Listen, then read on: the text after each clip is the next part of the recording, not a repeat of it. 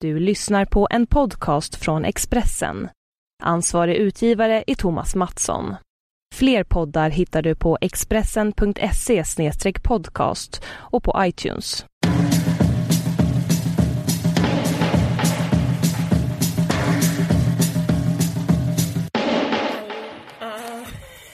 Jag vet inte vad man säger. Arrivederci. Det säger man inte. Buonasera. Buonasera. Förlåt, det hörs ett biljud. Det- det- Mobilen är avstängd. Ja. Okej, då bara är det väl så. Jag är alltså på Capri. La Dolce, la... La do... Nej, skitsamma. Eh, ja, du är på Capri. Mm. Själv, vad är du? Jag är, i Ma- jag är i Malmö. Det är för att vi ska kunna ge er poddlyssnare maximal eh, rapportering. Som Carolina åkt till Capri. Vi måste täcka Capri i podden. Exakt. Det fanns ett sånt jävla akut behov av att så här, eh, Det fanns ett glapp, det fanns en efterfrågan. någon måste tala om Capri. Och därför har du åkt dit. Nej men på riktigt. Capri du blöder. berätta, berätta varför det är på Capri. Eh, jag är här för att skapa, as per usual. Eh, jag skriver, eh, som trogna poddlyssnare vet, eh, på, en roman. Det är min andra Ja. roman. Den ska komma Ja. ut nästa augusti. Men, så jag, ska, jag är här för att göra den, men jag har inte tid med det för jag, måste- jag har en massa annat skit, bland annat en bok med dig. Jag vet. Och en podd med mig. Förstör jag mitt konstnärskap? förstör och förstör. Är jag Yoko men- Ono för dig och du John Lennon? Jag är, jag är både John och eh, Paul och du är Yoko. Och jag är Eh, Yoko. Precis. Nej men för att eh, jag har faktiskt inte tid med mitt eget konstnärskap på grund av dig. Nej precis, för jag är bara så här, vi ska göra en performance. Du ska vara med. Alla ska ha på sig vitt. Precis. Ja, men det är verkligen en sån stämning. Nej men det är inte sån stämning, men det är att jag måste... mm, Jag skriver även det här tv-seriemanuset som jag också gör med dig faktiskt. Så det är... Det är faktiskt, Det är faktiskt- farligt nära sanningen att... eh, Men sen, när det är över, så ska jag skriva min roman. Och det var därför jag åkte hit. Och det var därför jag fick det här stipendiet. Så nu när alla så här, eh, stiftelsemedlemmar lyssnar kommer de... Jag vet inte vad som kommer hända. Men snälla säg att du kommer att ha liksom lite tid att skriva en roman, eller? Ja, jag hoppas det. Typ. Det hoppas jag verkligen. Det vill jag ha. Men det är också soft att bara vara här och bada. Fattar. Ja. Men du har blivit sjuk, eller? Ja, jag blev lite sjuk. Alltså, jag, jag var för sugen, sugen på att ha liksom för real. Har du varit i Neapel någon gång? Napoli? tyvärr. Det är typ så här den smutsigaste staden. Det är som Shanghai, typ. Det är, fast Ital- den italienska Shanghai. Det är så här extremt smutsig stad, extremt hög brottrate. Eh, där, det, Camorran finns där. Som, vad heter hon som skrev den boken? Om hur, Ja, just det. Ma- Maja Lundgren. Ja, och tigrar, den utspelar sig i Neapel. Det är liksom super, super, eh, den stad i Italien som mest maffia. Eller Sicilien också kanske, men eh, i alla fall där. Och det är liksom riktigt smutsigt. Och, och så var vi där nere i hamnkvarteren på en marknad och fick äta så här eh, Ja, typ eh, en jätteäcklig kiosk serverar de eh, så fantastiska delikatesser bara för att det är deras typ av snabbmat. Alltså för, Det är så en hummer som blivit avrättad av maffian. Precis. Och, det, och om man är inte romantiker eller, eller klichéartad person som jag är, jag vet inte vad jag är, men det är något... En mussla som blivit kvävd med en halsduk. Ja, sånt, sånt får mitt hjärta ticka av någon jävla anledning. Och då vill jag jättegärna ha det. Så jag åt liksom askonstiga skaldjur och sen så eh, tror jag att jag blivit matförgiftad för jag har liksom haft så feberfrossa flera nätter. Och eh, när jag var liten så sa min mamma alltid så här eh, om du kan böja huvudet ner så har du inte hjärnhinneinflammation. Men om det känns stelt, då har du hjärnhinneinflammation och då kanske du kommer dö. Liksom. Hon är läkare. Ja. Så jag har hållit på och försökt böja mitt, mitt huvud hela nätterna och liksom känt efter och eh, haft så otroligt stark hypokondri och jättestark dödsångest. Så det har jag gjort hittills på Capri. Men kan man få hjärnhinneinflammation av skaldjur? Eh, man kan få liksom hjärninflammation av ett virus Ah. och det går väldigt snabbt när man, tills man dör. Det är som, eh, du känner säkert till någon sån person som bara, hon fick ont i huvudet sen så ett dygn senare var hon död. Ja, alltså, men, alltså just den här grejen att uh, människor som är barn till läkare, det har jag hört från flera människor som är barn till läkare, att så här, uh, de ringer sina föräldrar och är så här, jag är så ledsen, eller det, min tjej har gjort slut, och så är alltid så här, kan du böja huvudet? Uh, så att hakan nuddar, eller typ så här, och, utan att det gör ont. Då är det så här, inget annat tillstånd Det är exakt är något som du ens behöver prata om. Så är det så här, jag vet inte, jag kan inte andas, eh, jag vet inte vad jag ska göra med mitt liv. Men kan du böja huvudet? Det är exakt så. Sen ringde jag min moster, eh, för min, mam min mamma var på Kreta och då så jag ringde min moster och då sa hon också samma sak. Eh, Men sen så hon har slängt in blindtarmen in the mix. Så hon, hon fast jag inte ont på någon sida så har hon att smärtan kan vandra. För jag har också ont, förutom huvudet, har jag ont i eh, magen. Så nu har jag Men, eh, kanske ty- blindtarmsinflammation och Men, hjärninflammation. för, men förlåt, men lekman, men om du har ätit så här riktigt, riktigt smutsiga skaldjur i en gränd, då, då har du väl bara blivit matförgiftad, eller? Så här vidrigt matförgiftad. Kanske, men okej det här är så tråkigt för poddlyssnarna. Men skit, vi ska snart sluta. Men Det är dags för Fråga doktorn. En diagnos, en, en, en, en, en lekman famlar efter en diagnos. Inte Fråga doktorn, utan någon som verkligen inte kan försöker hitta på en diagnos. Det är den typen av Fråga doktorn. Ni borde fråga doktorn. Um, ja, alla, alla fall, jag vet inte. Det är väl korta svaret. För som lyssnar så, så finns det en programidé här. Den heter så här, Någon borde fråga en doktor. Ah, gud. Men hur som helst, det har inte gått över hållit på flera dagar. Varenda natt har jag frossat. Det känns i och för sig lite så internationellt om du förstår vad jag menar. Det är lite så Descartes. Ja, eh, ja men verkligen. Det, jag känner igen det där lite grann att bara så här, eh, att man är liksom i sjuk i utlandet och så går man, eller jag vet inte, jag kommer ihåg när jag var i Mexiko så var jag alltså alltid så här, ja men att man är så här odefinierat, exakt den där grejen, man har ätit något, man har bara pissont i huvudet, jätteont i magen. Så går man typ till en gubbe som så här trycker en lite granna på pulsen och säger så här, du har en jätteallvarlig hjärtesorg som du måste ta tag i. Och man bara, jo jag vet, men jag också. liksom, äh, min bror var så här äh, i Indien äh, nyligen och hade också massa olika äh, så här liksom eh, symptom. Nu kommer jag inte ihåg vad han hade. Han hade typ ont i knäna. han hade gjort yoga och skadat sina knän eller sånt där. Och då gick han också till en doktor och då sa doktorn så här eh, du har eh, mardrömmar, eh, prestationsångest och eh, ytterligare någon grej. och du, det beror på att du äter för mycket eh, du har för mycket hetta i kroppen, du äter för mycket eld. Typ. Alltså sån stämning. Men, Men men, så här, vad, vad hände med alltså, hans knän då? Nej men absolut ingenting. Alltså det var så här... Men det var också en sån liksom, de har ju rätt då, alltid. Det är så han bara, ja jag vet jag har typ exakt de problemen i mitt liv. Men just nu så skulle jag bara vilja så här kunna typ böja benen typ. Jag fattar. Men, eh, ja, men det om det. Det om, det om Fråga doktorn eller? Men det låter eh, ändå jävligt, jävligt eh, eh, jobbigt. Det är så jävla vidrigt att vara sjuk. Förlåt, ett supertråkigt poddämne men eh, Det är tråkigt att vara sjuk. Nej men det är sant. Men det är tråkigt att ha dödsångest. Det, det, det är inte tråkigt att vara sjuk, men det är tråkigt att tro på riktigt att man kommer dö. Att det är sista dygnet av ens liv. Jag vet inte. eh, jag tror du det nu? Ja, att det här är alltså sista grejen är, alltså, vi ska prata om det här senare, men jag läste, både du och jag läste Lina Dunhams Men tänk att du väljer att podda med mig på ditt sista dygn. Ja, men, nej, men nu så på dagarna är man glad, men på nätterna. Men, men i alla fall, hennes bok, då pratar hon om sin dödsångest som barn. Och, men jag har aldrig, jag har aldrig haft sån dödsångest som barn, men jag har liksom fått det som vuxen. Du pratar om Lena Dunhams bok? Ja, men precis. Vi ska inte prata om den just nu. Jag bara menar att jag känner igen mig otroligt mycket i mitt nuvarande tillstånd. Det här liksom den riktiga, riktiga dödsångesten man kan ha. När man tror, är övertygad om att något, alltså något katastrofalt ska hända, att man kommer dö. Det är fruktansvärt. Ja, det är helt fruktansvärt. Det är så jävla vidrigt. Vad ska man göra då? Ingen aning faktiskt. Eh, jag vet inte. Jag vet faktiskt inte. Nej.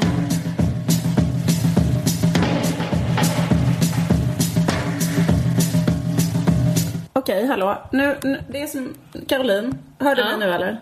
Ja. Okej, okay, ja, det hörs jättevidrigt. Men vi bara försöker köra på. Vi kör på. Och så ser om vi kan liksom ja. ge, leva oss igenom detta. Jo, vi har ju fått en ny kulturminister. Har, det nått, har den nyheten nått dig där borta på kontinenten? Ja, Alice Bah. Mm. Eh, ba. Förstår Ba. att det ska uttalas. Ja, jag, jag, jag menar, jag, förlåt. Ja, men Alice Ba. Nej, jag, jag har alltid sagt ba i hela mitt liv. Men så lyssnade jag på hennes sommarprat igen. eh, För att... eh, Gjorde du? Vad ambitiöst. Mer. Mm.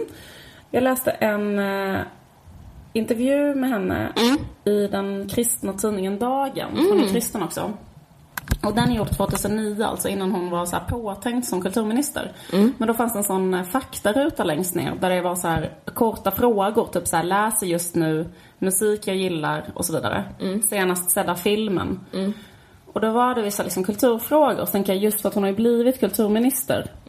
Eh, och så undrar jag om du med din samlade kunskap om Alice Ba skulle kunna gissa eh, vad hon svarar på frågan Åh, Gud, vad Eh, svårt. eh, Okej. läser just nu. 2009. Mm. Da Vinci-koden. Fack, litteratur och forskningsrapporter. Jaha. Svarar hon på den frågan. Mm. Eh, musik. Gud, vad svårt. Musik.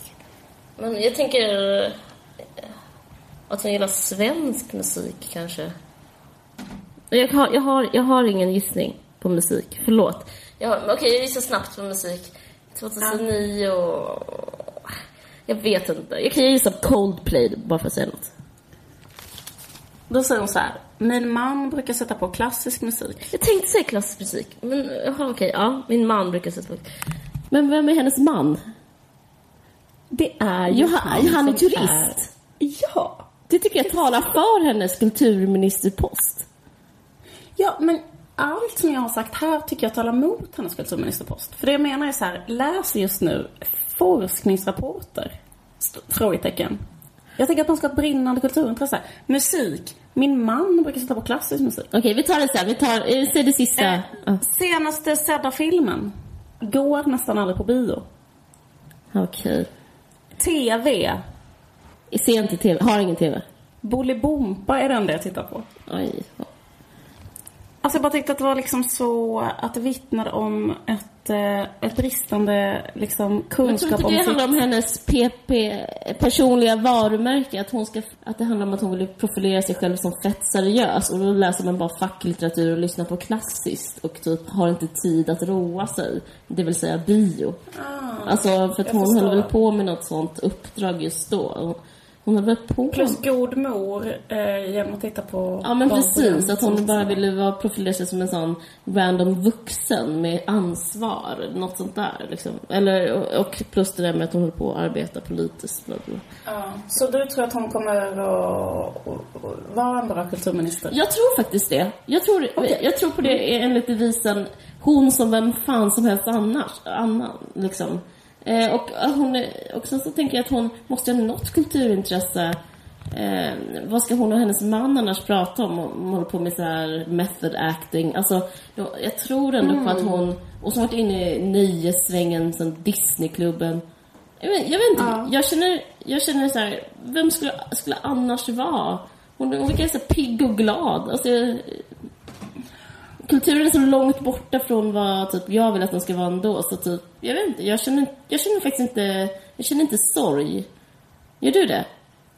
Nej, fast på något sätt så tänker man att man vill att liksom den som, den som är kulturminister ska liksom älska kultur på ett sånt sätt så att kultur är liksom, förstår vad jag menar? Meningen med livet, liksom att den ska ha den inställningen till kultur. Jag förstår, men de människorna skulle aldrig liksom klara av att gå till, eh, alltså, gå upp på morgonen. De människorna som ligger och så här skakar ja, alltså, av så här i delirium. Alltså det är, sån, det är typ alkisar du pratar om. Alltså jag förstår vad De jag så menar. här, eh, snittar upp sin eh, pulsår just nu och skriver en dikt av blodet. Ja men precis, de har inte tid att gå till pleni eller liksom, eller De har inte då lägga in en motion. Nej, men Nej. det kanske stämmer. Alltså jag tror att man måste vara mycket tråk, eller liksom mycket mer eh, ordentlig som människa om man ska hålla på att vara någon slags minister överhuvudtaget. Ja, okej. Men då kanske det kommer gå bra då, ändå. Men jag blev väl, jag vet inte, men jag, jag, jag tror lite påverkad för att jag liksom läste en, eh, en någon artikel, jag tror det var på Nyheter 24 om hur man har rapporterat om Alice Bah eh, att det har varit väldigt så sexistisk rapportering om henne. Mm. Det känns jättetråkigt, alltså hur man skriver i media om hennes kulturministerskap.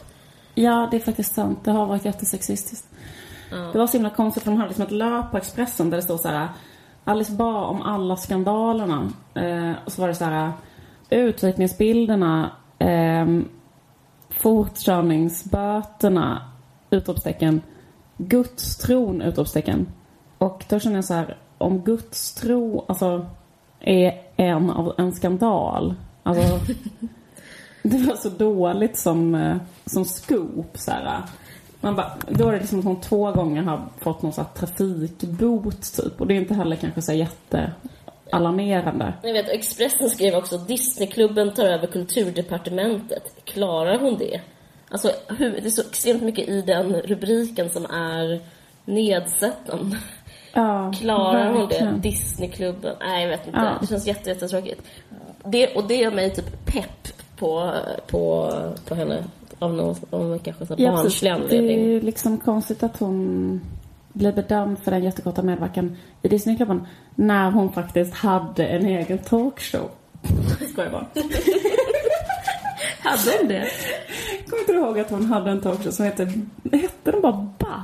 Eller något sånt där. Ja, jag såg den. Alltså, vi, det var väl på 90-talet? Eller när var Jag tror att det? var liksom ett, en vilja att göra en svensk opera. Alltså som jag minns det så handlade det om sådana Ja, ämnen. just liksom. Att det, var så här, eh, typ så här, kanske det handlade om typ så här, veganer, vad är det? Typ. En vegan i studion. Mm, just det, hennes jätteallvarliga blick. Men jag minns det. Men det är väl kallas en inlevelse ändå att ha, att kunna gå igång på det. Jag tror att hon är lite av en kameleont, att hon liksom eh, kan hålla på att vara typ en Oprah ibland. Och, alltså, det är så jävla sjukt och rasistiskt av Sveriges Television att göra en Oprah. Alltså det är så himla... Det är så, jag vet, alltså, det är så himla så- vidrigt. Ja, det är så sjukt. Det är typ så här, så här. Eh, vad är det nu som är grejen med Oprah? Det är typ det värsta jag har hört nu när jag tänker på Hon det. är. Jag vill att det, att det ska Ja, komma en slags eh, publikt eh, förlåt till Alice Bah på grund av det här. Som kanske Eva Hamilton kan göra eller någonting. Jag vet inte vem som... Ja, skitsamma. Vem som var ansvarig? Var det inte liksom typ TV4 eller något sånt där? Ja, Jag TV4 tror måste det ställa sig för rätta. När revolutionen kommer är de de första som avrättas. TV4. Jag skojar. Okej. Eh, ja. Ja, precis. Ehm, Men vad känner, alltså jag vet inte vad jag ska säga. När, när vet du, det- vad heter hon, eh, Adelsson, eh, vad heter hon, jag glömde vad hon heter. E- Penisrot. Förlåt, jag Men när hon, Ja. när hon kom, Mm. alltså det var liksom, det var sånt, det är sån kulturskymning, det är sånt mörker. Det känns som att eh, vi, liksom, vi opererar utifrån en slags gr, liksom, eh, skymning. Vi är i någon slags mörkt landskap med, eh, det är liksom inte, det är inte en ljus, härligt eh, kulturellt landskap där Alice kommer och förstör, utan det är mer som en slags träsk. Och då liksom eh, kanske Alice Bah Ja, kan Ja, fixa jag lite. Allt liksom. kan bli bättre. Ja, eller liksom, precis. Alltså hon vill ju göra, eh, så här, ta tillbaka att det ska vara gratis att gå på museer och sådär. Så det är ju jättebra. Så Ja, som precis. de ändrade så att det började kosta att gå på museer och så var sinnessjuka grejer. Ja, så jävla vidrigt. Ja, så jag hoppas verkligen By- Alice, om Bygga ett bibliotek till Estelle och sånt där. Så jävla sjukt. Gjorde de det? Ja, det, eh, Estelle ska få ett privat bibliotek. Eh, det, det är Fyllt så här, med. Tintin i Kongo och Lilla hjärtat. Och det är så här eh, ocensurerade Pippi. Rariteter enkom. enkom. Såna handtryck, handskrivna så original av det oförfalskade svenskheten. Exakt.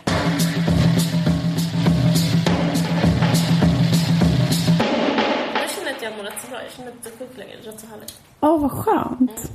Jag kan berätta en annan sak. Mm. Och det är att jag, innan jag kom till Neapel så var jag i Rom. Mm.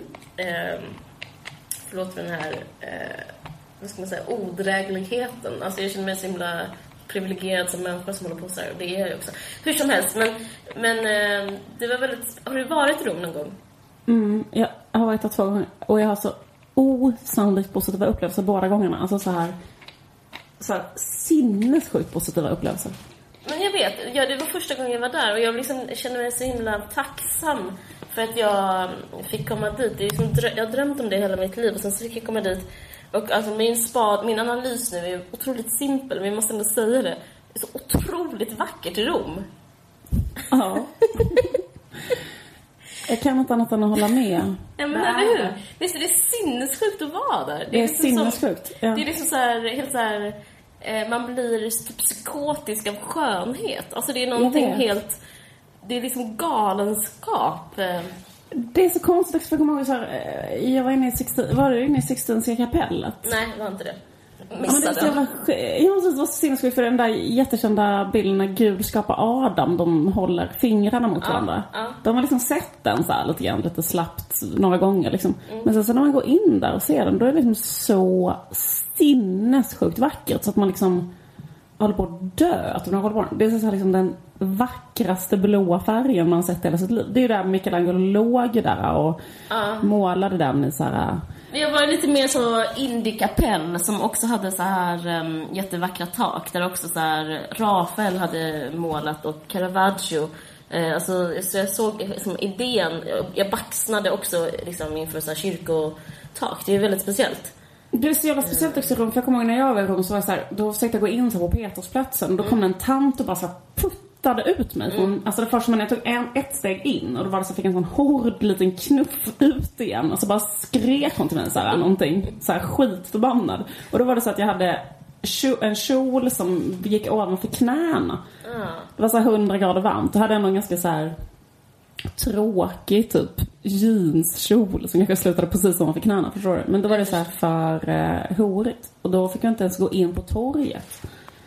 Ja, det tror jag var lite godtyckligt för henne. För jag, eller, ja, men jag, det är ju sån Alltså hon var bara en aktiv medborgare. Hon, var, hon hade ingen eh, befogenhet, hon bara ville tjäna Gud liksom.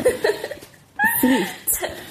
Men sen, eh, liksom någon timme senare, så typ så här fick jag typ ta på, ta på mig något annat och gå, där, gå dit. Och sen någon timme senare så kom jag ihåg att jag gick i Pride-tåget i Rom. Och då var det så extremt mycket så här nakna brasilianska she-males med typ jättestora um, silikonbröst som bara skrek och dansade. Alltså det, så här, det finns ju så himla mycket i Rom. Jag det, vet, det vet. finns liksom, det är så jävla härligt för det är så här, dels är det så och sen är det så liksom. Precis, det finns också den här typ, eh, vad ska man säga, vulgära, så här, defekta, så här, typ nattlivs... Och då hoppas jag att du pratar om katolska kyrkan.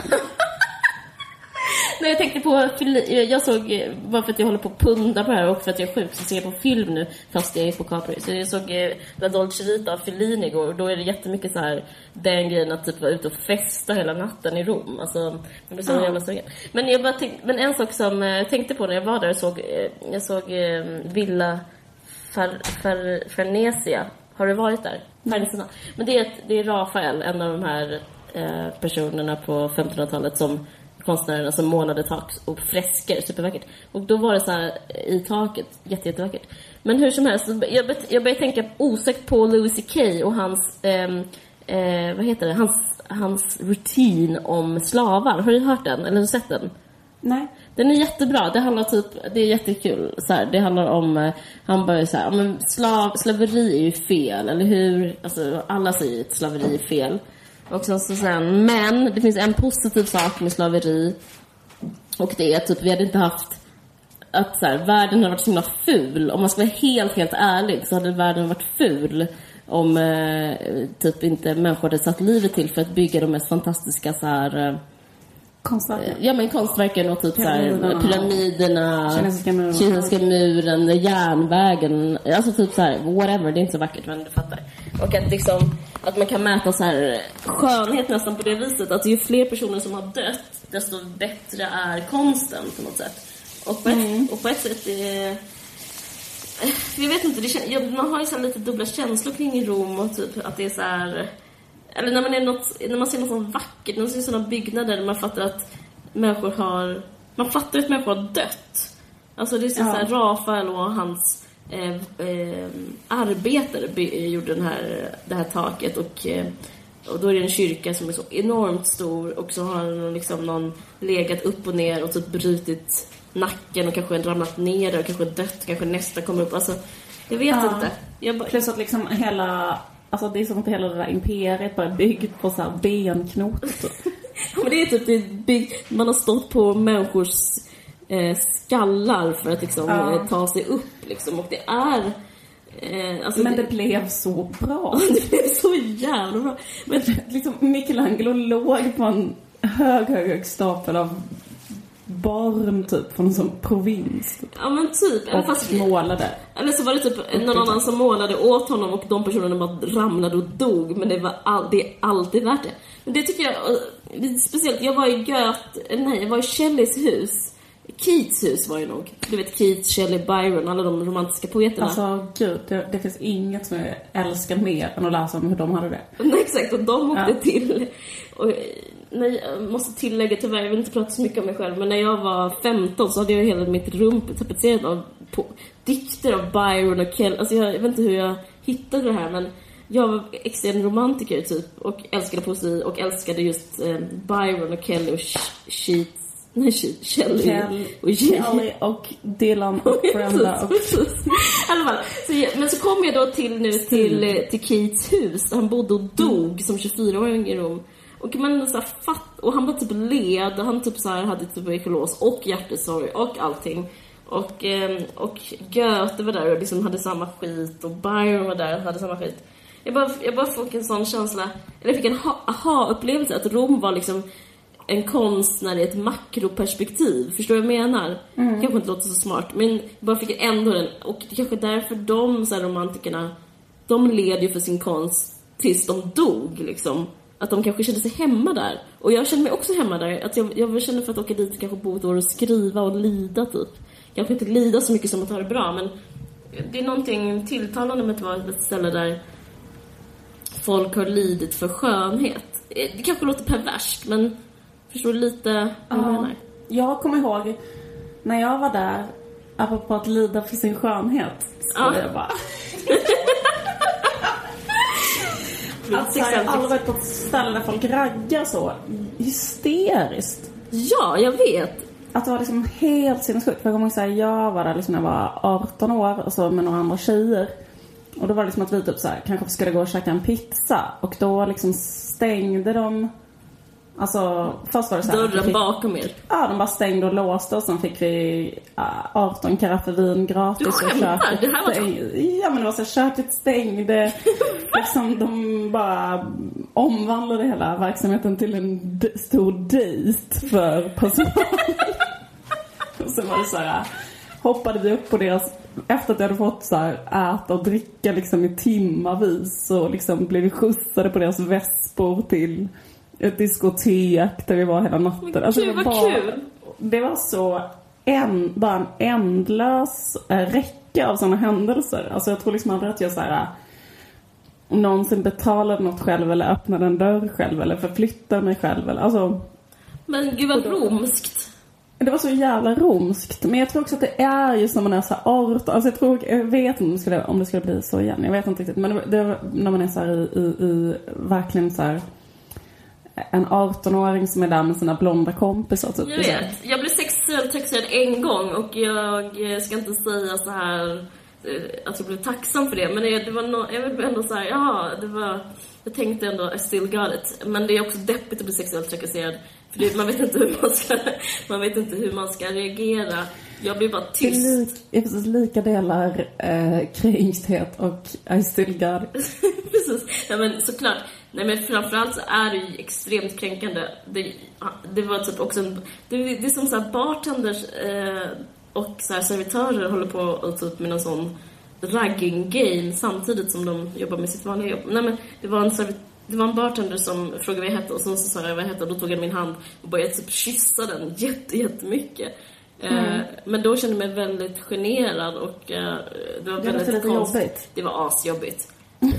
Samtidigt. Jag Still eh, eller jag tycker det känns det är fel just det här att skämta om sexuella trakasserier Ja. som jag just gjorde nyss. För att Ja. jag har en upplevelse, jag gjorde det för typ eh, några veckor sedan så var jag på krogen och så var det typ en ung feminist som satt vid samma bord som mig. Mm. Som jag aldrig träffat innan och var så här, och, och liksom då sa hon så här, ja ah, men undersökningar visar att tjejer som ser ut, eh, eller som är så påverkade av droger och alkohol, att de blir mycket mer raggade på än tjejer som ser nyktra ut. Okej. Eh, och så här, det är så jävla hemskt liksom.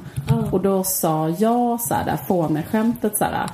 Eh, ja, det beror på om man ser eh, glaset som halvfullt eller halvtomt. Ja. Och då bara stirrade hon så jävla, liksom så här djupt jävla kränkt och sårad och förbannad och sviken på mig. Jag menar. Jag förstår Typ det. här, Det är ju det är frestande att skämta om det, men jag håller ju, det är klart man, det är ju vidrigt. Jag, alltså det är, det tycker ju du också. Men alltså jag tänkte på det, för att den där bartendern, han verkar inte se någon slags, liksom, vad ska jag säga, downside med att han trakasserar mig sexuellt. Han tycker Alltså jag tror att inga kvinnor säger till. Alltså det är liksom konstigt universum i Rom också, eller hur? Det är ju sällan man ser någon som är så här: nej du får inte, det här är min kropp. Eh, det är liksom, det är en slags jättekonstig charad som ingen så här bryter någonsin. Jag vet inte. Ja, alltså det är väldigt problematiskt. Man kan ju liksom nästan inte röra sig fritt. Alltså i så här, Jag kommer ihåg att jag, då när jag var där andra gången så var jag där med en grupp eh, serietecknare för jag var där och hade en utställning på ett um, ockuperat fort som ligger utanför Rom. Och då kommer jag ihåg att jag var tvungen att fråga typ en snubbe i, i själva gruppen så om han kunde hänga med mig för jag ville kolla på lite olika museer och sånt där. Och det gick liksom inte för mig att gå själv. Eh, för att man blir så trakasserad om man går själv. Ja, jag vet. Eller man blir liksom stoppad hela tiden och det är så himla jobbigt. Och jag blev typ trakasserad även när jag gick med honom. Men det var så här, eh, liksom lite mindre i alla fall. Ja, visst, ja, visst. Det är det här med att vara så snygg som jag pratar om. När skön, skönhet och lidande får en funktion. Um, När skönhet blir nej, en ja, börda. ja men precis, verkligen. Nej men jag, det, nej, men jag med, det är konstigt, vi kommer in på det här kanske, jag vet inte. Nej men jag, jag totalt, det är vidrigt där. Men jag tror att ehm, det är någonting med att det är så vackert och att folk har mått, som, mått skit. Det är en kombination med att det är så vackert och folk har mått skit som gör att man kan liksom känna sig att det känns funktionellt med konst. Jag menar, egentligen är ju inte konst funktionellt. Eh, skönhet är ju inte heller funktionellt. Jag tror att liksom man, man... Eh, det är så härligt att få leva i en värld där det skulle kunna få vara det. Och det är ju det i Rom, liksom. Så jag tror att det är det som är den uspen. Eh, oj, nu hör inte jag dig alls. Du kanske, du kanske inte bryr dig längre. Eh, jo.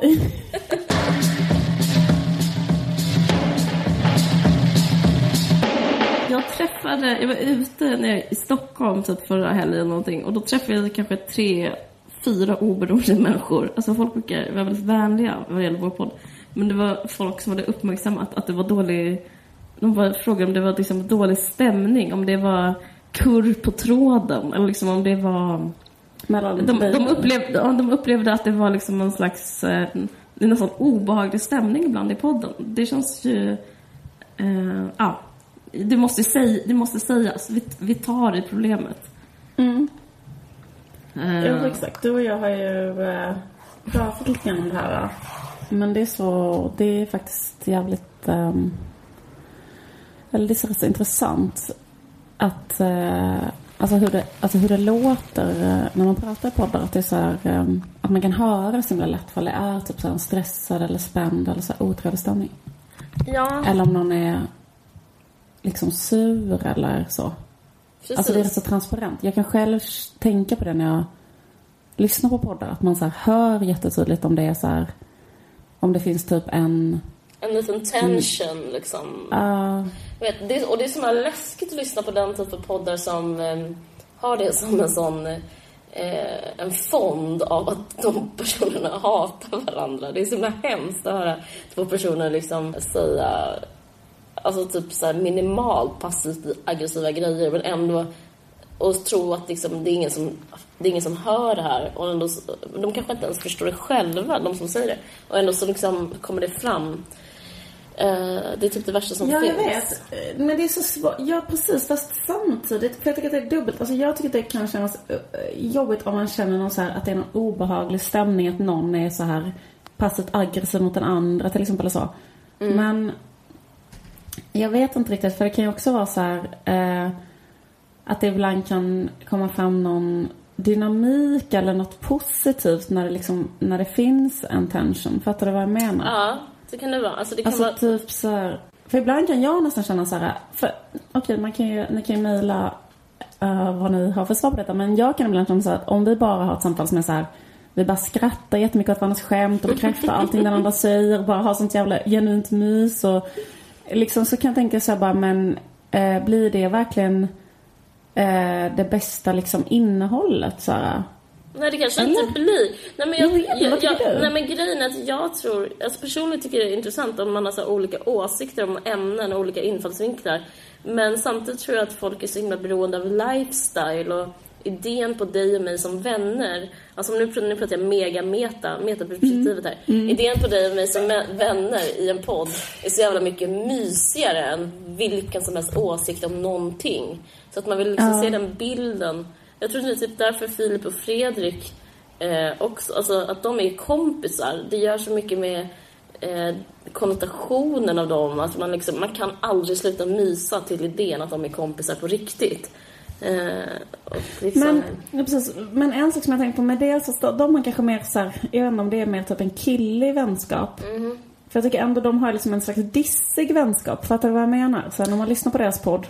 Precis, de säger emot varandra ganska- hela tiden. Och Ja, de har ju typ till och med sagt det vid något tillfälle, så att, att göra en podd, att det är så här, motsatsen till improvisationsteater. Typ att när man gör improvisationsteater ska man säga så här, ja, ja, ja till allt den andra säger. Och om man gör en podd så säger de, då ska man säga nej till allt den andra säger.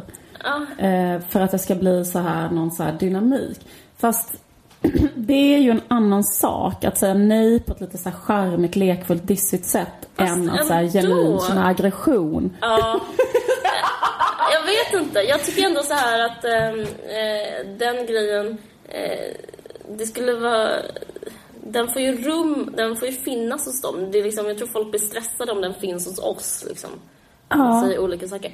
Eh, nu ska jag inte bli defensiv, men jag tycker de är roliga för att... Eh, men vi pratade med Fredrik om det här för att Filip är den hopplösa av de två. Och hans självbiografi ska heta Filip är på ingång. Alltså för att de har en... Jag, jag tror att Fredrik stör sig på Filip på riktigt för att han typ är alltid eh, eh, försenad till alla möten, skiter i allt, eh, glömmer grejer. Alltså sånt som... Det, man stör sig på ett visst typ av beteende. Som är jättemycket påfrestning. Ja. Ja, precis. Och så jag menar, det kan ju inte bara vara att de typ så älskar varandra och den ena är bara ett, eh, liksom ett rövhål. Alltså det, jag tror att det liksom finns kanske plats för aggre- alltså reell aggression också i deras relation. Som också Men, kan vara härligt att bara så få ta del av. Men Ja men för jag, om jag ska säga liksom, om vi ska vara jättetransparenta i den här podden Mm. så är det liksom lite så att du och jag hade liksom en sån, eller vi har ju en genuin så här jättestark vänskap liksom som är så här jätte, jätte härlig och verkligen så här älskar att prata, älskar att vara med varandra, hela den grejen. Men en sak som, och då, det var liksom när vi började ha podden. Men i och med att vi började ha podden så började vi liksom vara tvungna att också ha en slags relation som vi inte haft innan. Som var typ en arbetsrelation som är så att vi var tvungna att typ dyka upp på vissa ställen, vi var tvungna att svara på mejl, vi var tvungna att vi skulle göra massa, alltså det vi har gjort andra saker också, har gjort så här, någon jävla livesändning, vi har på med liksom kanske 70 olika jävla mm, pilotprojekt, eh, liksom det ena med tre, vad är det mer? Jag kan inte ens hålla reda på vad vi gör. Men Vi gör som väldigt vi sa i början så är jag liksom Yoko Ono till ett skrivande och tvärtom. Och till skillnad kanske från Filip och Fredrik så har ju vi innan haft kanske ganska mycket att vi bara har jobbat själva. ja, precis. Eh, liksom, jag har inte haft en, du, en du, jag har inte varit en du, varken du jag har varit en duo med någon innan. Så. Vi har liksom inte börjat som en, som en humorduo på det sättet. Nej, det är sant. Men, eh, och, och, och då liksom, det, det känns så hemskt tycker jag ibland. För det, det kan vara någonstans som att det blir så här. Jag, jag tänker så här, i, vår, vär- i, det, i, det, i det värsta scenariot så har det varit så att vi har haft så mycket att göra. Så att man har typ blivit arg på den andra och man har hört att den andra har gjort någonting som inte är jobb. Alltså, ett riktigt dåligt förhållande. typ att någon säger så här, jag var fika och man bara, ursäkta, vad sa du? Eller på så här. Någon bara, ska jag träffa sin kille? Och någon bara, eh, va? Jag, jobbar just nu och du typ tycker att du har tid att så här, Jag vet. Ja. Nej men alltså det tycker jag så jag, det, alltså, men det, det handlar om att vara så här. Alltså extremt, extremt, extremt, extremt jävla liksom överarbete så blir det så himla, himla mycket aggression. Och en annan dimension som jag tror kan vara ibland i vår podd, det är att vi har synkroniserat mens. Det tror jag. Det är verkligen min eh, största tolkning. Att, att både du och jag lider väldigt mycket om PMS. Och när både du och jag har PMS, då är det it ain't pretty. Då är det riktigt illa faktiskt. Ja. En sak som man kan notera i vissa poddar där det är två som pratar. Det kan man märka så att den ena personen kanske så här är liksom dissig mot den andra. Och man, det blir ett förhållande där den andra söker bekräftelse. Den ena hela tiden inte ger bekräftelse och sådana saker. Ja, det blir så top dog, underdog eh, liksom relation. Ja, ja precis. För det, för det tänker jag att, jag, att man hör så rätt så snabbt liksom som Ja. lyssnare. Och jag tror inte att de som gör, att man gör podden, att man liksom hör det lika väl. Nej. Men ehm, på ett sätt så kanske man skulle säga att det kanske inte egentligen så här förstör själva podden som, som produkt eller så. Eller som, som verk. Det bara blir ett annat slags verk istället. Så här. Men, men det blir liksom ett lite mer jobbigt verk. Ja. För liksom det blir så här, för det som händer tycker jag väldigt ofta är att man så här, sympatiserar eh, väldigt snabbt med den som är i underläge. Ja, absolut. Det gör man ju. Och då... Och identifierar sig med den som är i överläge. Nej, jag skojar. Men... Eh, ja, jag vet inte. Ja, nej, jag vet inte heller vad jag ska säga om det, men ja. Men vad tror du om det här? Jag tycker det är så jävla intressant att de har kunnat ha en humorduo som liksom har pågått i så många år. Alltså Filip och Fredrik, de är bara ett exempel. Det finns ju väldigt, väldigt många så manliga humorduos och inte så många kvinnliga. Ja. Och eh, jag tänker så här på även så här väldigt, väldigt, väldigt så framgångsrika och älskade humorduos som till exempel Mia och Klara och så. Att de liksom direkt så här splittras och börjar göra, en börjar jobba med Felix Herngren. Alltså det är liksom alltid så. Ja, fy fan. Jag vet. Och det är liksom, jag vet inte, kan du komma på en enda sån, liksom, sån humorduo som har pågått i typ längre än För det första är det väldigt svårt att komma på en, hu- en kvinnlig humor överhuvudtaget? Ja. Um, Ja. det är rätt, vi måste ringa Rättviseförmedlingen. Men för det andra sätt så, nej det gör jag inte. Men det tycker jag är inspirerande att um, ja, ja, men som att vara så idealistisk och leva i en värld där inte så patriarkatet ska riva sönder den på något sätt. Jag menar inte att direkt det är patriarkatets fel, men ändå liksom den här... Eh, ja, jag vet inte. Att, att en humorduo funkar krävs en viss mått av självgodhet också. Att man bara... Eller självklarhet. Typ att det, varför skulle inte det här funka? Det är klart det ska funka. Så tror jag kanske inte så många tjejer tänker. Det är mycket mer så här, varför skulle det här funka? Kanske mer den typ av eh, tankegångar. Ja, inte. men verkligen så här, jag bara känner igen så hur det var, jag vet inte, jag bara känner, känner igen så hur när jag har jobbat på P3 typ så med någon så här humorkillgäng så har de alltid varit så här 100% övertygade om sin egen förträfflighet liksom i grunden. Det, har, det har bara varit så här en sånt jävla neverending stort garv åt allt som den andra har sagt och sådär. Och Utan att krav på kvalitet. Krav Ja, på kvalitet verkligen. ut genom fönstret. Det viktigaste är att du tycker du duger, kille. Man bara, Ja, det är så precis. jävla konstig stämning. Och också liksom att det då blir en slags kvalitet. För det blir på ett sätt rätt så skönt att lyssna på. För det blir så en jättesjälvsäker människa som unnar sig allt som är roligt. På det sättet kan vara typ skön. På det sättet kan vara avslappnad. Ja. För jag menar. Ja, visst. För sen så, liksom när man kommer ihåg att jag gjorde ett turnprogram bara, där det bara var tre tjejer som liksom skulle efter för första gången göra ett jävla pilotprojekt så här. Och det, det enda som hände, det jag kommer ihåg var att vi var, var där nio på morgonen och gick hem liksom klockan ett på natten. Du? Och, och vi jobbade alla dagar fast vi fick bara betalt för typ tre dagar i veckan. Ja. För att var, vi var så jävla liksom håntade av att det skulle bli perfekt och det skulle bli roligt och hetsade varandra med att ge så mycket osäkerhet och negativ feedback till alla idéer. Gud vad vidrigt det Så låter. att det blev en sån cyklon av negativitet. Alltså, där liksom... Och sen Ja, så blev inte resultatet särskilt kul för att det märktes att det var så mycket spänning och alltså... Jag vet inte. Det var, Men- men jag tror att en annan- på liksom jätte, jätte, jätte, jättemycket osäkerhet liksom. Jag tror också, jag tror osäkerhet är en otroligt stor komponent. Men en annan eh, komponent i det här är att kvinnor pratar mycket mer om känslor än vad män gör. Att man, så fort man börjar prata om känslor så finns det en, en dörr, en möjlighet öppnas till att kanske eh, är det här bra för dig? Är det här bra för mig? Eh, vad mår du? Vad, vad skulle du behöva just nu? Eh, du kanske behöver vara med din familj lite mer. Du kanske så här, eh, du kanske stressar för mycket.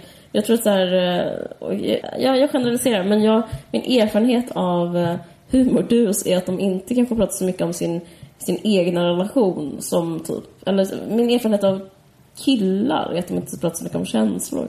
Eller är det, är det jätteförlegat för mig att säga det? Nej, eh, absolut inte. Och och jag tror också, jag tror en jätteviktig komponent faktiskt är att, eller jag vet inte riktigt, men alltså hela den här grejen som är så här att mitt skapande är det viktigaste som finns. Eller typ jag, att jag, att jag gör någonting, det är det viktigaste som finns. Det är liksom, och, och det är såhär no matter what liksom. Som, jag känner som skapande kvinna så är man hela tiden så här att det är liksom, eh, att man hela tiden är så här Protected. Eh, relationen till min mamma, relationen till min kille, relationen till eh, eh, kanske mina barn. Alltså relationen till, eh, om man har det, liksom, ehm, typ så här, um, något skit med liksom att man hela tiden måste vara man är liksom inte riktigt så här subjektet. Alltså det är liksom inte riktigt så här, utan man håller på att ska vara till så himla mycket för, för, för olika saker. Så det är svårt att liksom hitta den där så självklara koncentrationen som är så här, det är väl för fan självklart att det här, det viktigaste av allt är att jag gör min podd. Typ. Nej men så här, det viktigaste av allt är att jag har min humorduo. Jag vet inte. Men skitsamma, och det var något annat jag skulle säga. Ja, just det, jag kollade på en eh, så jävla bra eh, dokumentär som handlar om feministiska eh, konstnärer i USA. Mys. Ehm, ja, det var så här eh, hur det liksom typ så här genombrottet gick till när liksom det började bli mycket mer så här eh, öppet feministisk konst på 70-talet och så. Den heter typ ehm, eh, Women at War, tror jag att det heter eller någonting. Det är typ en ja, jag vet det. Ja, ja. Eh, men då i alla fall, då var det så, en sak som var så himla, himla, himla deppig. För då, det handlar liksom om att de var ju typ på den tiden um, i jävligt stor utsträckning uh, hemmafruar, typ allihopa. Men att de skriver Ja. så här, eh, eller att de pratade i dokumentären om liksom den, att det, det är en kvinna som bara berättade, hon bara, jag var hemmafru. Och sen var det så här, en dag så slutade jag städa, jag slutade laga mat, jag slutade liksom göra alla de där grejerna i hemmet och bara istället hålla på med sin konst då. Och då ledde det liksom till en skilsmässa från hennes man. Och sen eh, efter att hon hade skilt sig, då blev hon våldtagen av en annan man. Och eh, det är liksom bara, alltså förstår du liksom att den liksom brutaliteten, hur sjukt allting var liksom. Eh, att det var så här, alla förväntades vara hemmafruar bara. Det var 100% vita män på alla institutioner, alla konstskolor. Alltså så här. Och sen också, man tänker så här, Judy Chicago som det handlar ganska mycket om, som gjorde ett så här stort konstverk där hon eh, liksom gjorde så här eh, vaginor typ av porslin, eller vulvor så här, som eh, hon liksom ställde ut som var liksom en repres- representant för, och, och då var det liksom också att då tog de upp det liksom i kongressen och hade så här liksom politiska statements. Att det, alltså, republikaner förbjöd det verket att ställas ut. För det kallas för så här pornografisk konst. De fick inte vara med på några utställningar. Alltså det var så himla stark repression mot dem. Men det är inte det jag skulle prata om. Utan att eh, det sjuka är att det de beskriver också i sitt eh, community. Att de hade sådana sinnessjuka bråk och fruktansvärda så här fejder mellan sig. Att vara typ, typ så här, alltså extremt mycket så här bashing, att vara så extremt mycket så här att snacka skit om varandra, hänga ut varandra. Alltså vet, liksom eh, att det var som så här Ja, jag vet inte, men det var någon tant som pratade om det. Att hon bara, nu kan delar av de här falangerna liksom träffas. Men det är som att så gamla KGB-agenter och CIA-agenter träffas typ efter kalla kriget. Och det är så här, Ingen vet vad som hände för allting skedde liksom i det tysta. Men typ samtidigt så här, i det vanliga USA, det enda som händer i det vanliga USA är ju samma sak. Liksom att så här, Eh, liksom svarta har inga rättigheter, är jättefattiga, kvinnor får inte komma in på den och den. Liksom. Alltså det, det, det som är så sjukt samtidigt på typ börsen typ, händer något helt annat. Det det hemska i det att vara ett utsatt community och sen det enda man gör är att så här, hålla på med någon slags jätte, jätte, jättevidrig typ kannibalism där man bara Oh. hejtar på andra liksom. Och det tycker jag som man ser så jävla mycket idag också. Och jag bara önskar att man hade något motgift mot det alltså. Ja, jag bara menar i den politiska rörelsen. Det är så jävla, jävla, jävla utbrett liksom. Att man istället för att koncentrera sig på liksom en större fiende så håller man på liksom att hacka så otroligt mycket på varandra. Jag håller helt med. Jag håller helt med. Det gör mig så deprimerad. Det är nästan som att jag inte tycker den informationen ska spridas. Det är så jävla discouraging att veta att en sån stark kvinnorörelse bråkade jättemycket. Vidrigt. Man sa typ att Judy Chicago så här, pratade så jävla mycket offentlig skit om Barbara Kruger. jag orkar inte det. Jag, men jag blir riktigt ledsen när jag hör det. Fan, Ja, jag vet. Ja, men, men det kanske inte var bara så. Det kanske, Nej, nej, jag tror inte det det var kanske så. liksom bara som eh, dramatiserat för att det är bättre historia. Jag vet inte. Nej, men jag tror också det är viktigt att prata om för det är viktigt att så dra lärdom också av det. Liksom, när man håller på med sin egen politiska rörelse liksom, eller sina egna liksom, grejer. Att man tänker på att så här, att hålla fokus på liksom, vad som är viktigt och vad som inte är så viktigt. Liksom, vilka strider som inte är så viktiga och vilka som är viktiga. Har du lagt på?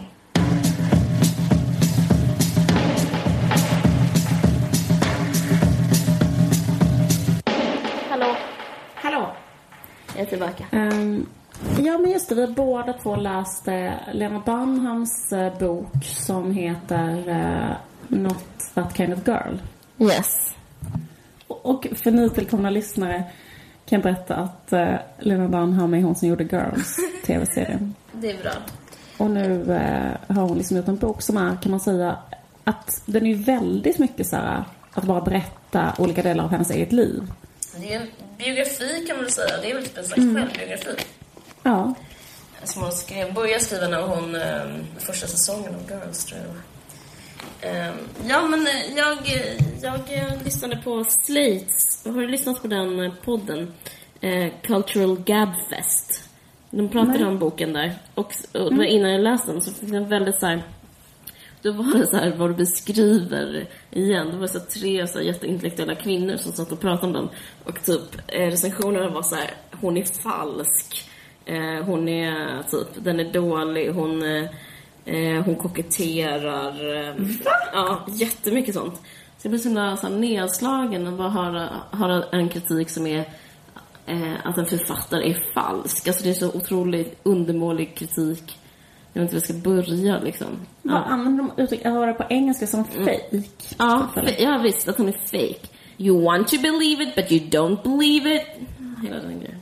Men det tycker jag är så intressant. Det skulle, alltså apropå det där med att feminister kritiserar varandra så mycket och så. Att, att, och kvinnor överhuvudtaget liksom, men även så här, verkligen så här feminister. Det är liksom en grej som som jag tänkte på för, det har vi pratat också om innan på den, att hon har blivit jättekritiserad för olika saker. Att inte ha så här, eh, tillräckligt mycket liksom, eh, rasifierad representation i girls och så.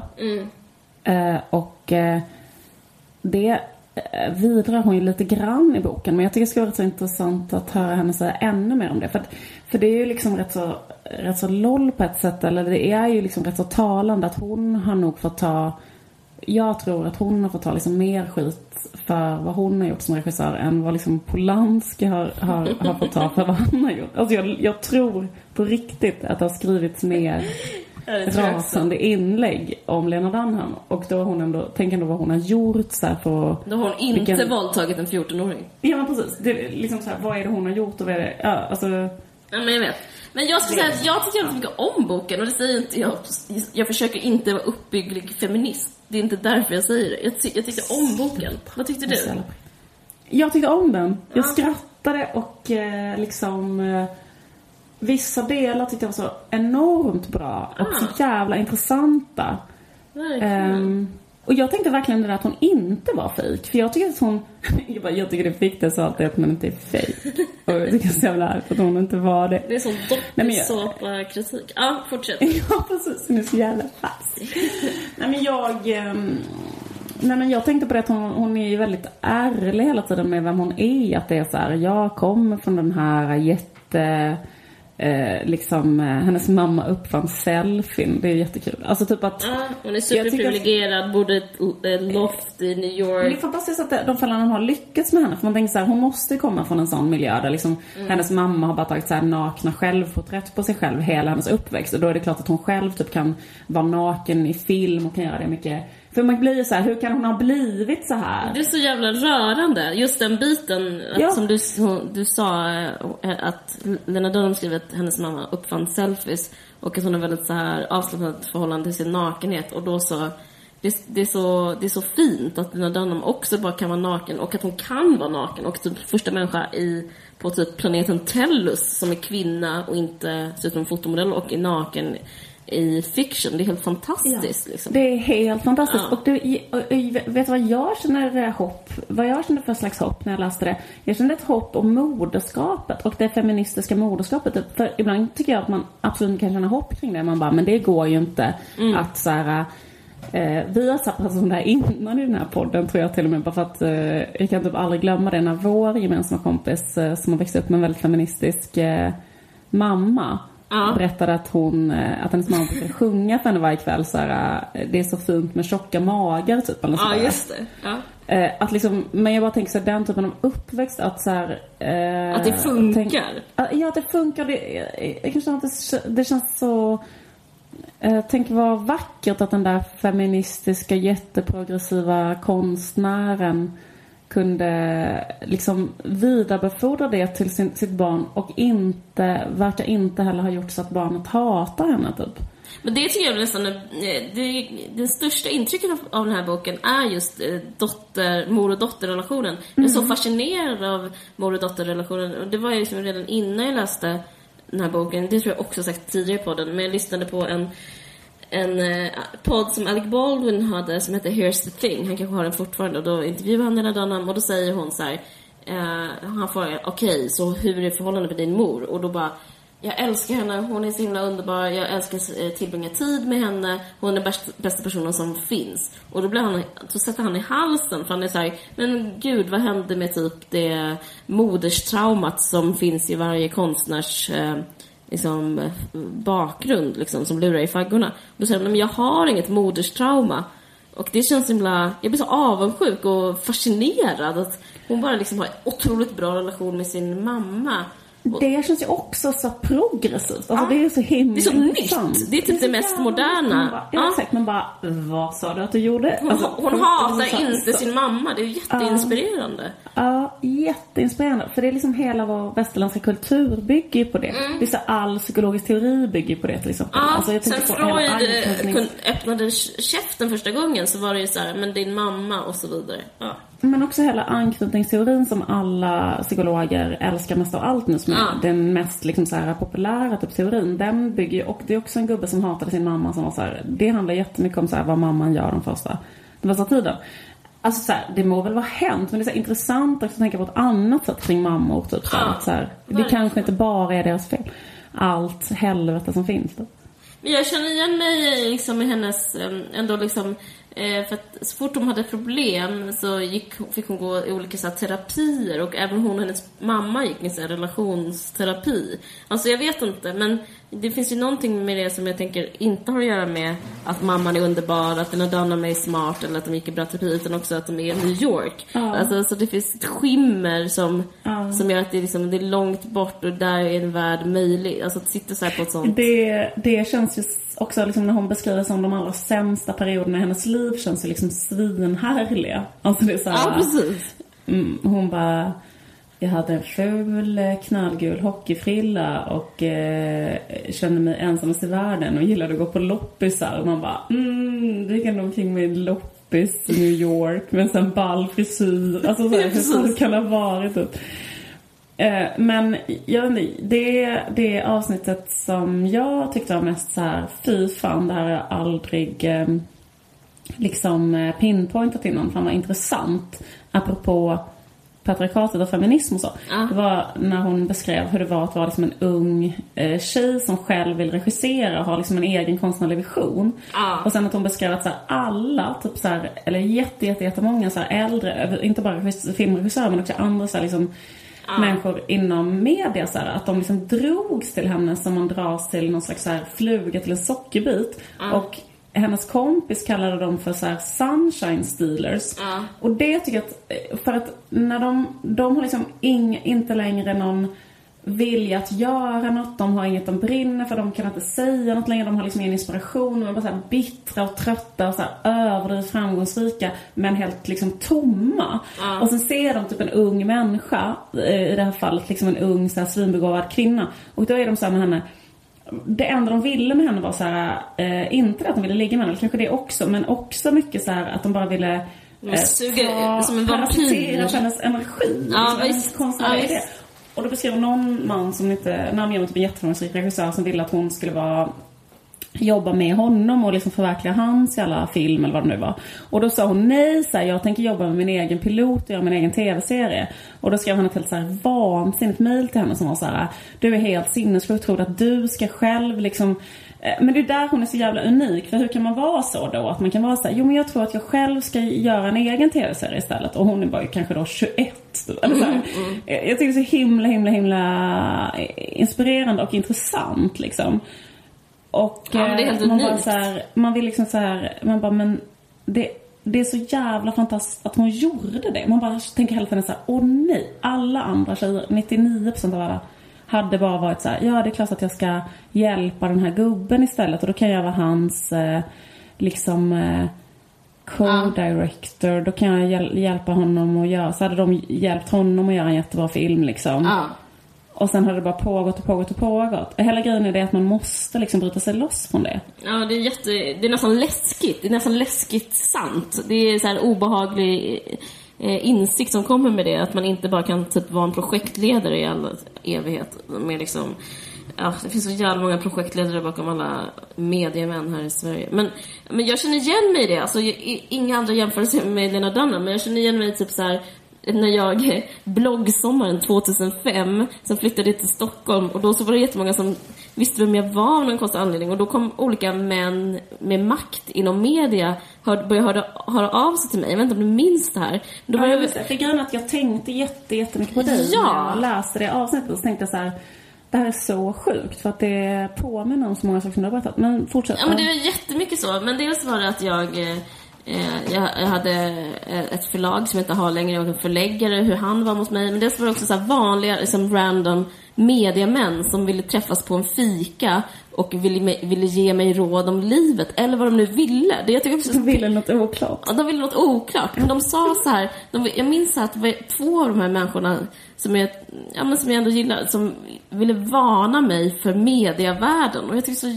alltså, vem skulle göra det med en man? Jag vet, så, det, så jävla, det, var så jävla, det var så jävla underligt att de bara så här, ville, ville, liksom, gick så här promenad så här, över, såg Riddarfjärden, men jättevacker, därifrån eh, söder till Slussen, så bara den här mediemannen som nu är verksam och eh, verksam författare, jag ska inte säga vem han är, men han bara, jag vill, jag vill bara varna dig så inte du liksom hamnar i fel klor i medievärlden. Det var efter min, min skunkdagbok blev känd. Alltså det är så fånigt. Men liksom, eh, eh, men jag känner mig Har väldigt... du någon gång lekt med tanken att kontakta någon så här ung upcoming kille och ta en lång promenad med honom och berätta för honom att han inte ska... Men det sjuka är att det här var flera, det här var inte bara en. Det här var kanske fyra personer som gjorde det här. Och jag minns det här att min... ehm, att de liksom, och den här grejen med att, att så här äldre så här mediemän ofta ville komma in på sex.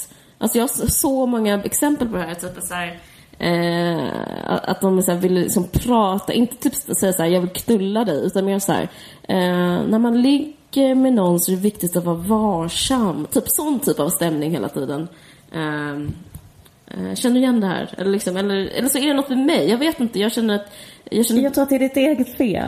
mitt eget fel. Vad Nej, men, men, jag, jag, bara, men jag har varit med i den här situationen så jävla många gånger att jag bara, gud, det här är helt gränslöst. Och varför säger du det här till mig? Och vad vill du mig?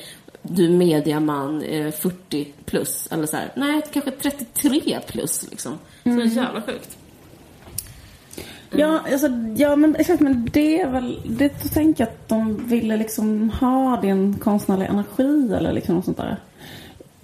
Ja. Och ligga med honom. Men, men Ja, men jag vet inte. Nej, men jag har inte varit med om det så himla mycket. därför Jag tror inte det. Jag tror, jag tror inte de ville ha min konstnärliga energi. Jag tror bara att de var arga att jag fanns. De, bara, de ville så städa undan mig, upplevde jag jättemycket. Bara, du, vad fan är det? Du ska bort. Så upplevde liksom, eller, vi må, jag, Att liksom, de skulle bara så här fixa till mig på något sätt. Det var något konstigt. Jag bara... Eh, jag liksom var som något så damm för dem som skulle fixas bort. Jag vet inte hur jag ska säga. Ja.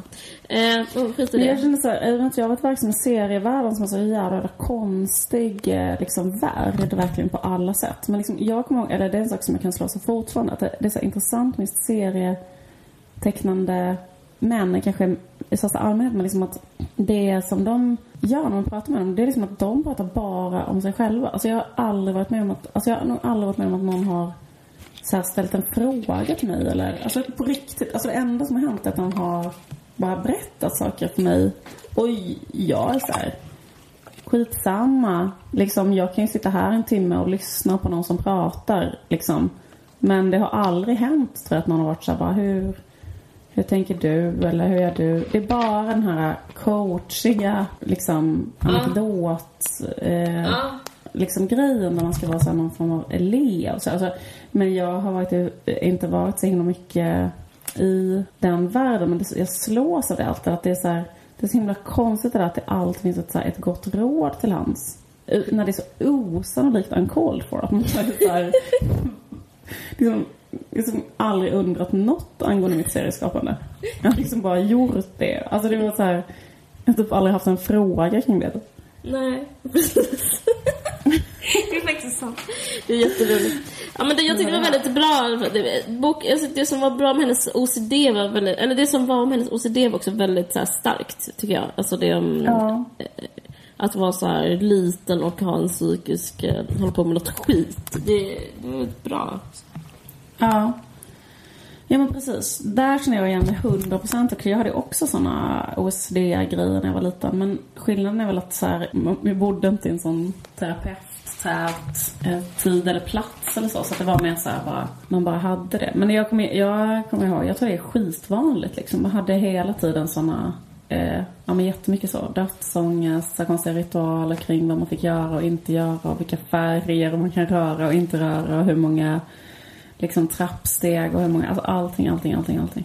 Ja, men det tror jag liksom är skillnaden på att liksom, vara privilegierad och inte privilegierad på något sätt. För att jag, alltså man, man kan beskriva barndomen som att det bara är så någon, att man är maktlös fram tills man är 15. Men, men hon måste ha haft en barndom där hon inte liksom ansågs maktlös. Där hon är så här, men vi måste fixa dig, vad kan vi göra för dig, vad är dina behov? Eh, det är ju väldigt speciellt alltså, Ja, jämförelsevis alltså- med typ en dräng i Småland på 1800-talet, liksom, hur de växte upp, eller hur man, hur man själv menar, växte menar upp. du hur jag hade det? Ja, men nej, men jag menar, du hade det säkert okej, men jag tror faktiskt du hade varit mycket mer maktlös än vad hon var. Och, Jo, Eh, absolut. Eh, och det är därför barndomen är så vidrig, för man, som barn har man ju liksom... Alltså det är speciellt att ge henne en sån eh, vikt redan vid Men den... jag, jag, jag, precis, dels den där socioekonomiska biten av hennes uppväxt men sen tycker jag att det är så jävla... För det är väl egentligen det som säkert är också nyckeln till varför hon kan säga till den där gamla manliga regissören så här, nej jag tänker inte hjälpa dig med din film fastän du är typ så här, eh, liksom en av de kändaste i världen. Alltså du vet så här, jag ska göra en egen tv-serie på vinst och förlust. Liksom, alltså, för att hur hon beskriver sin egen position i sin familj. Alltså att hon hade en mamma och en pappa. Också att de liksom så här levde tillsammans hela tiden. Alltså, jag tänker att det så här, blir ett väldigt stort fokus på barnet ifall föräldrarna, liksom bara hur hon beskrev en, som den sekvensen hur hon fick sin syster. Att hon när hon var sex, sju år började skolan. Och då hade hon typ hittat på till sin fröken så här, min mamma är gravid. Hade hon bara sagt så här. Och då hade fröken sagt så här, men grattis typ. Och så sa mamman så här, men jag är inte gravid typ. Och sen hade mamman och pappan pratat med henne och sagt så här, jaha vill du ha ett syskon eller är det därför du typ sa det? Hon hade typ bara sagt det som man är så random när man är liten liksom. Eh, Men då var de så här, jaha du, jaså, du vill ha ett syskon? Och sen typ skaffade de ett syskon. Och då bara skrek hon så här, nej jag vill absolut inte ha ett syskon. Och någon som gjorde intrång i hennes liksom kungarike typ. Och då var de så här, va men, aha, men du sa att du ville ha ett syskon. Det var, var liksom så hon fick sitt syskon. Alltså jag menar vilken så här, vilken position i familjen. Ja, det är, det är jävligt speciellt att lyssna så jävla mycket på eh, ett barn. Alltså det, det, det, det det är så jävla inspirerande. Ja, det blir så intressant, eller det blir liksom man fattar ju så varför hon har blivit så, att hon har kunnat bara bli typ regissör och så. Men en sak undrar jag, hon hyllar sin pojkvän så jävla, jävla, jävla mycket typ. Hela boken är så dedikerad till honom och... Sin kille, hon är jättekär, äh, Ja, verkligen. Att det, ja, exakt. Att det är så här typ, eh, you're all they promised. Liksom, they, you should be. Och det, alltså typ så är hon honom. Ja, jag vet. det så- men det men så här. det tycker jag är så härligt. Men, jag, men hon har ju sån saker hon har lärt sig av sin mamma. Så så står det också family first. Jag, jag tror hon har otroligt Ja. sån stark, Ja. alltså Eh, familjekänsla liksom. Att hon vill, det är viktigast av allt, det är viktigare än jobb. Det tycker jag är väldigt inspirerande. För det tänkte jag att det skulle hon aldrig tycka, men uppenbarligen så tycker hon att hennes kille är viktigare än hennes jobb. Det är ju liksom rätt så ovanligt ur så här, att typ en feminist säger det liksom. Jag vet inte. Jo, precis. Men jag undrar liksom... eh, hon tänker förmodligen att hon ska ha ett sånt förhållande som hennes föräldrar hade. Att hon ska ha ett livslångt äktenskap och hennes konstnärsäktenskap och allt är underbart. Så. Ja, jag tror Och det. de verkar ha lyckats med det, hennes föräldrar alltså. Um, men så vän så kollade jag på några bilder på henne på internet så tänkte jag så här. Ja men tänk om han bara blir ihop med någon annan. Okej, Fattar du vad jag jag menar? man tänker så här, vad ska, vad ska hända då? Hoppas verkligen inte det, för det kommer bli en bra film. Ja, jag tänkte just det. Hon kommer göra säkert bättre grejer.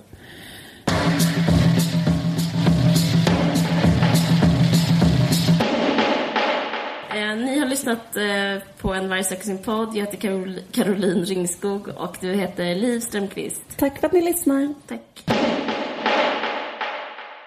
Du har lyssnat på en podcast från Expressen. Ansvarig utgivare är Thomas Mattsson. Fler poddar hittar du på expressen.se podcast och på iTunes.